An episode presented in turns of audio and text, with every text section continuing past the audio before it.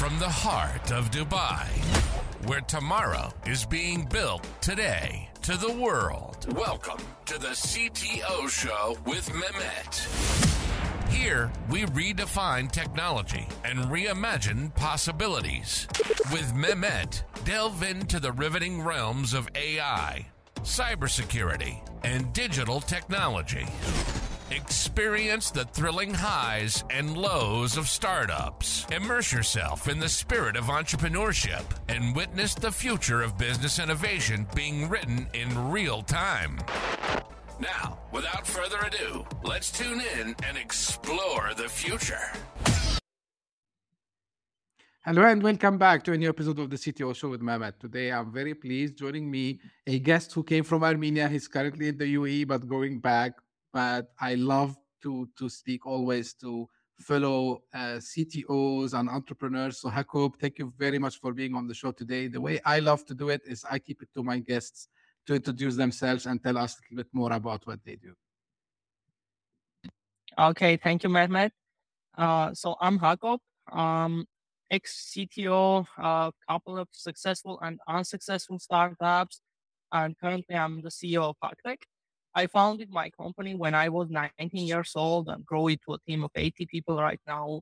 We are mostly working with like Western clients, having pretty big multi-billion dollar or public companies in our portfolio. And I'm currently a little bit out of the CTO role. I'm more on a CEO executive role, but I, I still have my technical knowledge and I still have my passion into uh, like technical work. That's amazing, uh, Hakob. And you know, like I'm, I'm interested to uh, you know know a little bit more now during our conversation about this. So the first thing, you know, what attracted you, uh, you know, to the tech, and then how this transition happened, you know, uh, that led you to to to start uh, Hacktech today. Yeah, actually, I was having passion since my early childhood at that time I was more like, oh, I'm going to build games and this kind of stuff. But then I uh, entered to the university, applied mathematics and informatics, and there where it really started to grow into the uh, career, into the profession. And at that time, when I was starting Hacktech, there were a lot of IT companies growing. It was this boom of outsource and outstaffing, and I clearly could see that uh, there is something missing. There is a lot of people working, but uh, creating less value than it could be created. So that was the main driver. I found it Hacktech to bring something new to the outsource world. And that's what we are positioning ourselves now. So we are not an outsource, neither outstaff agency. What we are doing is the software engineering partner. So we are basically becoming the team. And the main difference here is that we are coming with our processes of product management, project management, engineering best practices. And as a team, we are I believe creating much bigger value than you can create just by like outstaffing a couple of developers or outstaffing a PM. So that's that's what uh, was the main driver to start the company. Now I would ask you something, uh, and because you know I interviewed a lot of people, uh, and they had different point of view. So do you think you know as startup I need you know a full time CTO, full time product manager at the beginning, or is it like mm-hmm. something that they can do it later on? And this is where actually your your your your role comes into the place, right? Um, yeah. Uh, so so. Uh, and you know, tell me a little bit more about the struggles. I know that many people knows, but you know, just to highlight for someone who might be he's not technical and he want to start. So what are like also the struggles they face with offshore teams usually? Yeah, yeah. Yeah, uh, actually, I uh, love this topic. I call this like how to run a company without a CTOs. So, if you are a startup, uh, if you go to outsource or outstaff, you need to have a CTO because, like in outstaff, you are just getting like people, but you don't get the knowledge, you don't get the base, so you don't know how to run these people. CTO is a person who should coordinate, put processes, put some quality gates, some infrastructure architecture, etc.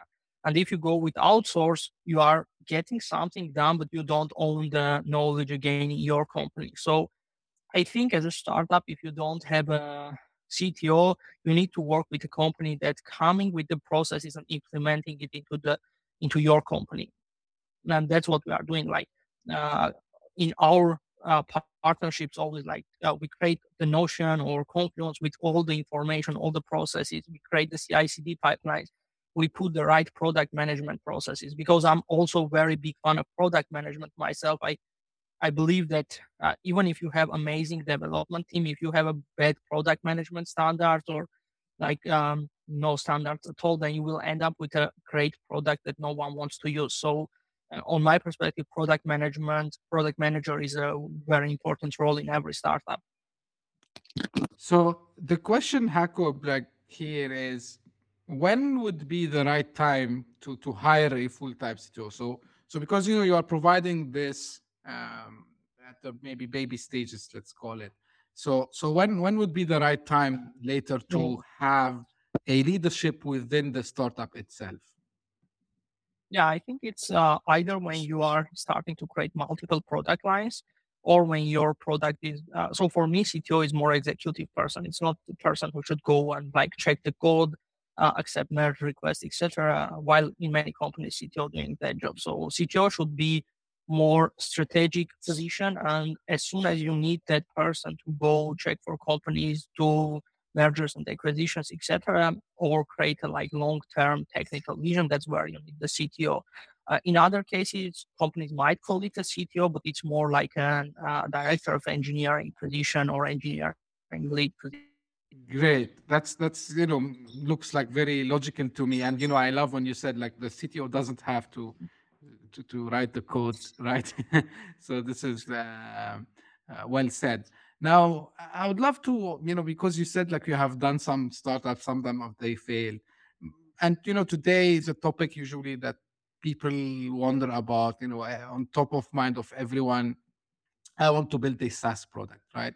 So, based on your experience, what are the common mistakes usually have you seen? You know, people do when they are building SaaS product development, and on a high level also like how how these mistakes can can be avoided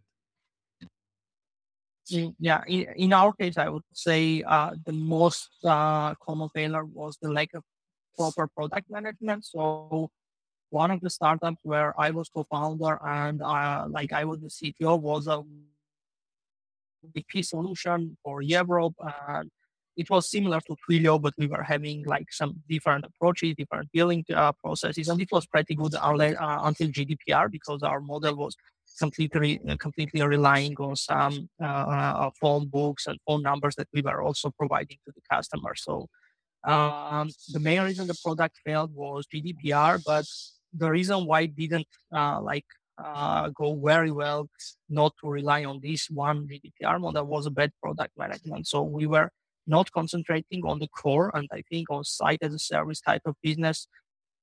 When you are startup, you have limited budget, you need to always go with only building what really matters. So like we ended up creating tons of code, tons of complicated logic to find out the cheapest SIP provider, etc., which was not making sense at that point because we were not dealing with like millions of dollars to try to save some five or ten percent there. So this was one of the mistakes that we started to think too much about the corner cases that really don't matter on a startup. And another big mistake was that we were just doing on our bias. So, oh, I think these users will not like this. We need to change this. We need to change this.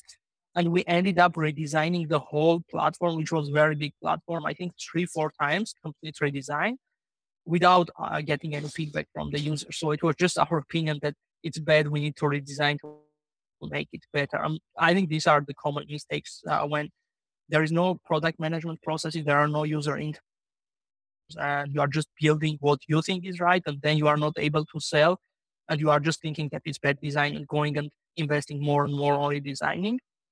And another mistake is that uh, like uh, you are not concentrating on the exceptional value that your product should give. I, I love this, you know, and uh, a couple of weeks back, someone asked me this question. I said, you have to go out. So people usually ask how, how we can first validate the idea and second, you know, start to take these feedbacks. So any, any kind of a, I would say success recipe, I know it would be different from product to product, but I mean, how they can start this actually even from the early stages, so from validation. Yeah, I think it's uh, not super easy to understand this on validation because when you are talking to the users, they might tell, "Oh yeah, we like this idea," but actually, when it comes to using, they are not so eager to use.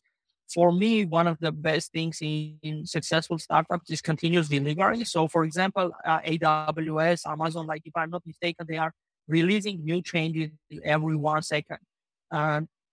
With this continuous delivery mindset and tools and techniques, what we are doing is we are releasing to production every day, every two days. And this is giving you a big advantage. Uh, like because in, in traditional scenario, let's say you do a sprint two weeks and then you release something and then you go another two weeks trying to find out your customers love it or not. And then you go to another cycle, then putting it into the backlog, the changes, etc. With continuous delivery, you can release every day. You can release something today, get feedback tomorrow, add it to the like next uh, um, uh, next item in the backlog, reshape it, and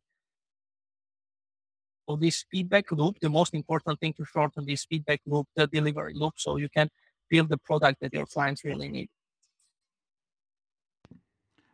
Hundred percent, I agree with you on this, and uh, this sometimes also some I heard from some people people get excited at the beginning and they tell them, yeah, yeah, like, you know, it will be nice. But they will, when they launch it, no one comes to it. And I think, you know, this is where, you know, there are like different techniques. Mm-hmm.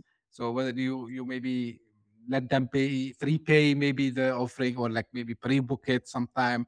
So it all depends to see if this is, they, they will be willing uh, to pay money for that. Now, something I want to ask you here related to uh, like the culture okay? So because i know like you you you when i was preparing i've seen you you talk about this topic as well. So how important is in a in a startup also to build the culture that would help you to keep attracting the talents? Because especially today it's very competitive like engineers they can shift from one company to another very easily. So what's your philosophy i would say on on on this one mm-hmm. yeah it's definitely the most important thing yeah even if we are from technical perspective, uh, not even from retention perspective, if you want to do continuous delivery, you, you should have a, a like super good culture where people don't afraid to make mistakes because continuous delivery itself means it's like releasing every day.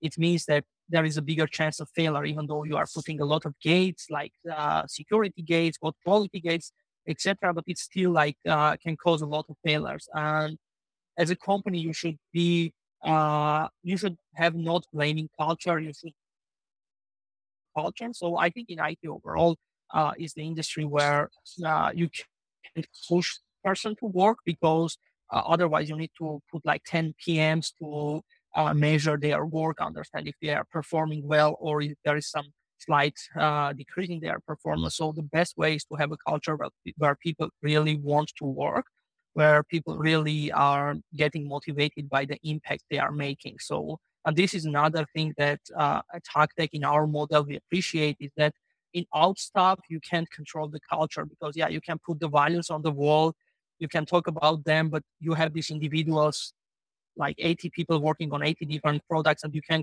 can't control uh, the culture in that product. And the person is like working eight hours on the client's project so even if you have very nice office with nice people it's still the culture of the project uh, they are working.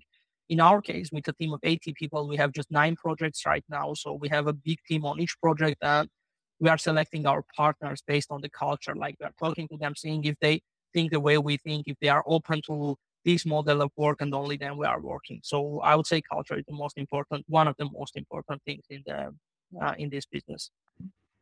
That's 100% you know also very resonating with me because feedback i, I receive when uh, i talk with engineers you know they, they care about you know uh, the work environment and they want peace of mind like it's not the perks and you know the, the benefits anymore. It's like you know some place where they can feed their home now let's shift a little bit to ai and you know of course on on this podcast we discussed ai maybe more than any other podcast ever. Like every episode, almost I ask something related to AI.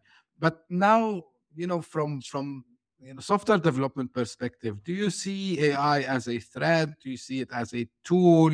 You can leverage it. Um, what are like your your I would say opinions on on different aspects of using AI with with building software and you know even for the model that you use today. Mm-hmm.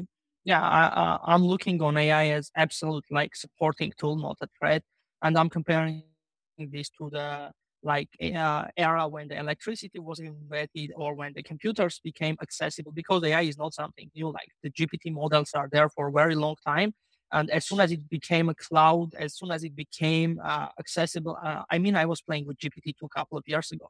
And this GPT-3, when it was in the cloud, it was accessible to everyone. It started this hype that everyone started, oh, this is writing so good text, it's going to replace jobs. But actually, if you think of it, it's just uh, it's just text generation. So it's just generating text. It doesn't have the soft skills, the emotions people have, which makes the be- biggest difference. So it's just a tool to make people more effective. And I'm sure it will uh, push us to the point that we'll create more value. It will push us to the point that maybe we'll work a little bit less, but it will never be able to replace uh, human. Uh, the same way as the computers didn't replace human, but uh, they make uh, like human more uh, like more productive. So, for example, if on an accounting, uh, maybe like 30 years ago, it was necessary to have 30 people. Now you can have three people because of the computer. But it didn't took the jobs. It just shifted people to different uh, new positions. It opened up a lot of new jobs. So it's, yeah, I'm super positive about the AI impact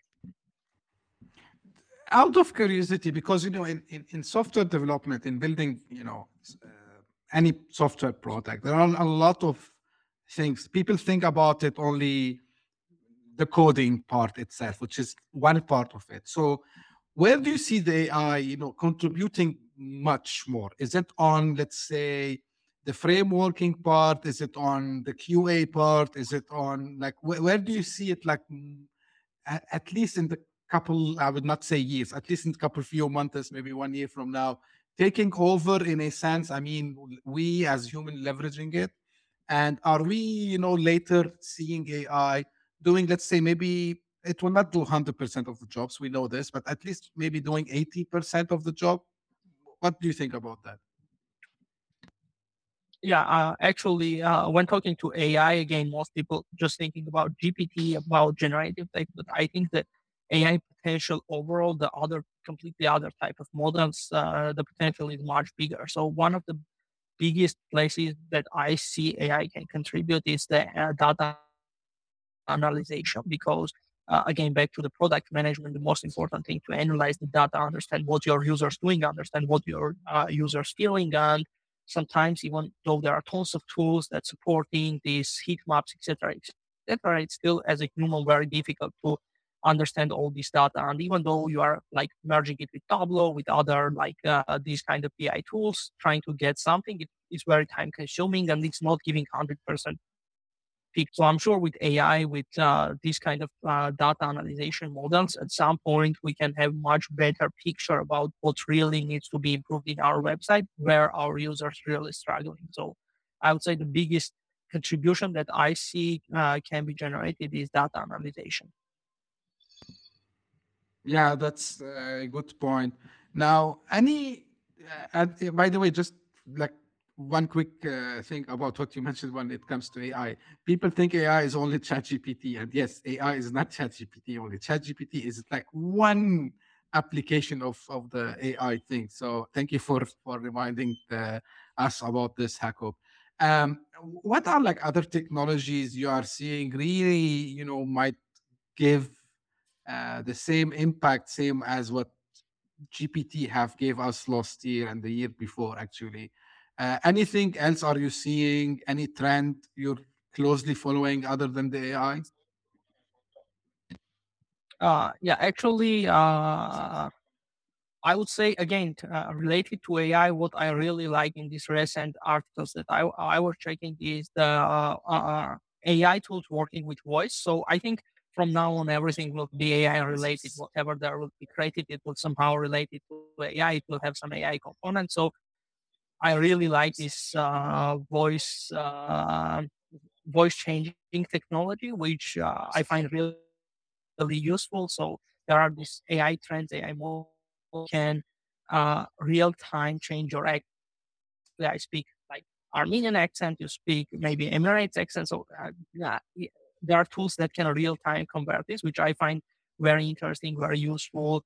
Uh, with alongside with uh, regular AI, even GPT tools, so you can build some nice applications for call centers. You can uh, write some nice uh, like uh, bots that are making calls talking to human voice. So I think the biggest trend will go uh, from text to voice and video, which already we are seeing many tools that can create uh, video, many tools that can create voice, etc.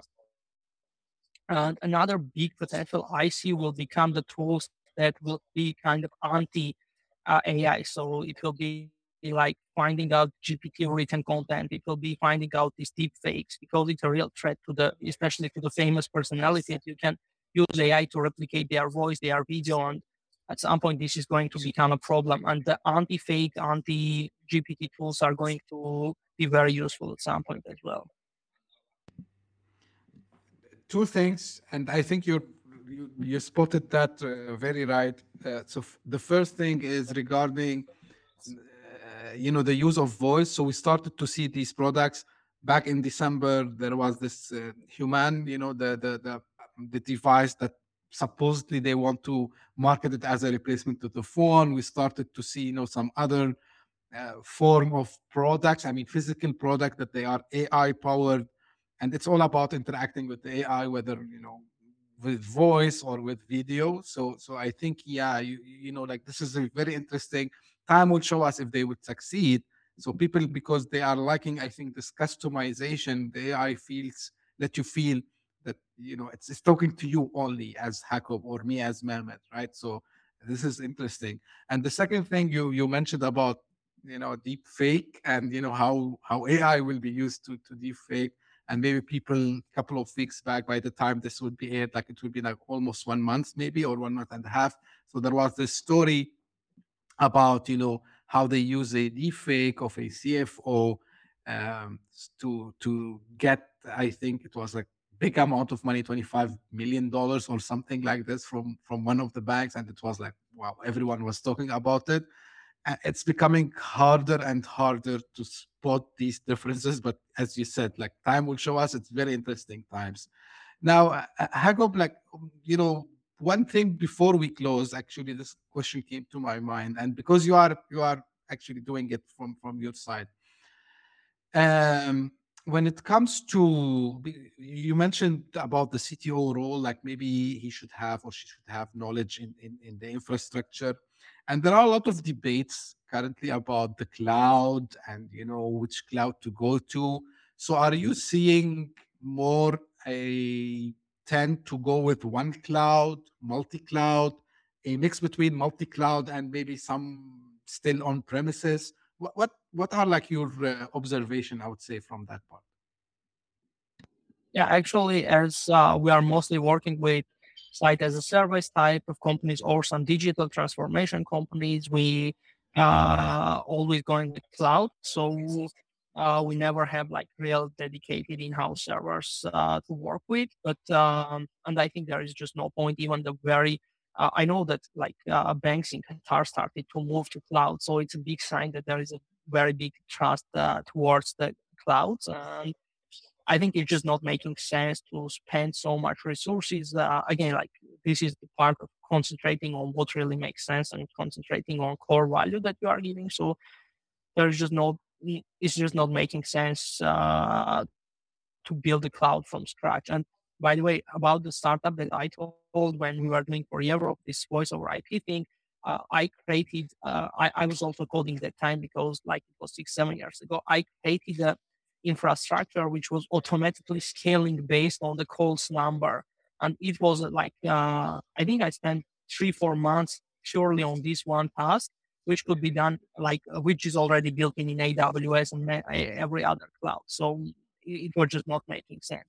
In terms of multi-cloud, if you need like 99.99% uh, uptime, then it makes sense uh, to go to multi-cloud solutions. But usually in our projects, we just go multi-region. So we, we are 95% in AWS cloud um, with our clients. And in AWS, we just use multi-region uh, infrastructure, which is again giving very, very high scalability and he never faced any big downtimes, etc. So unless you are again building some projects where there is absolutely necessary to have some backup of the backup of the backup, then I, I think one cloud with multiple regions uh, should work totally fine. And in terms of trends, uh, like at least in US, I'm seeing big uh, towards uh, AWS. In Middle East, I'm seeing a big trend toward Microsoft Azure, just because Microsoft having these local um, servers in Middle East, and I think it's giving almost free for startup. It has lots of programs. So uh, yeah, I, I'm seeing a big trend in Middle East to go to Microsoft Azure and US to uh, AWS. Sorry, to your point, you're right. So, so for the hyperscalers, so whoever was, you know, the pioneer in in being in one country, so they have the edge because they arrived um, before. So, hundred percent. This is we are seeing. Although here in the UAE, uh, majority of the hyperscalers are here. So we see Microsoft, we see AWS. Like as you mentioned in Qatar, it's like now more Microsoft in in, in Bahrain because they were uh, AWS they start their first region there. So it's like AWS, now Google in Qatar and Saudi Arabia. So so it's interesting times of this cloud migration project that that will go on. Small advice from my side: don't if if if you know you're just thinking about it as a shift and lift, think again because you know otherwise your bill will become very high. So you know you need you need to plan it well just pushing the servers to the cloud is not the thing. You need maybe to think about the re-architecturing also of your uh, applications over there. Now, Hakob, uh, just final advice from your side to, to fellow entrepreneurs and also where they can find more about you. Uh, they can find about me on LinkedIn. Just uh, I'm, I would say, super responsive there. So anytime uh, just any advice, I'll be happy to share. And final advice is just again to pay very much attention to product management processes. If you are like just CEO, not having CTO or product manager, you need to take some education uh, to learn how the right product management being done. And it's not super complex. It's just the processes that you need to understand and you need to follow. So uh, yeah, this is my advice to because I'm seeing these mistakes so much in our clients that uh, they are coming and hey, our CEO wants this button to be purple, and there is no logic behind it. So uh, it's super important that if you are an IT company or if you are a company that wants to go to digital transformation and become an IT company, you need every person in the company should have some level of education to understand how what is because IT is different cultures, different environment. So yeah, that's my uh, advice to uh, other entrepreneurs. Thank you very much, Hakob. I will make sure that also your LinkedIn profile and uh, the link to your company is in the show notes. Uh, thank you very much for the time today. It was like uh, a pleasure to talk to you, uh, and um, you know the, the, topics we discussed. I think they are they should be exciting for fellow I would say startups, founders, entrepreneurs, and even tech tech people. So thank you very much for sharing uh, your insights, Hakob, with us today. And usually this is how we end each episode. So this is for the audience. If this is your first time here, you just discovered this podcast. Thank you very much for passing by. I hope you like it. So you can subscribe on all your favorite podcasting platforms. And if you are one of the you know loyal followers that keep sending me their notes, their Uh, you know messages. Thank you very much and keep them coming. I really appreciate that. And as usual i repeat this at the end of each episode. If you are interested to be on the show you are working on something different you have an idea you want to talk about you have a new technology you came up with you're doing something that might help might help other founders i would love to hear that from you. So don't hesitate to reach out to me. You know where to find me. And thank you very much for tuning in and we'll meet again very soon. Thank you hit that subscribe button, share the show with your tech savvy friends and fellow entrepreneurs, and leave us a review on your favorite podcast app. Your support means the world to us.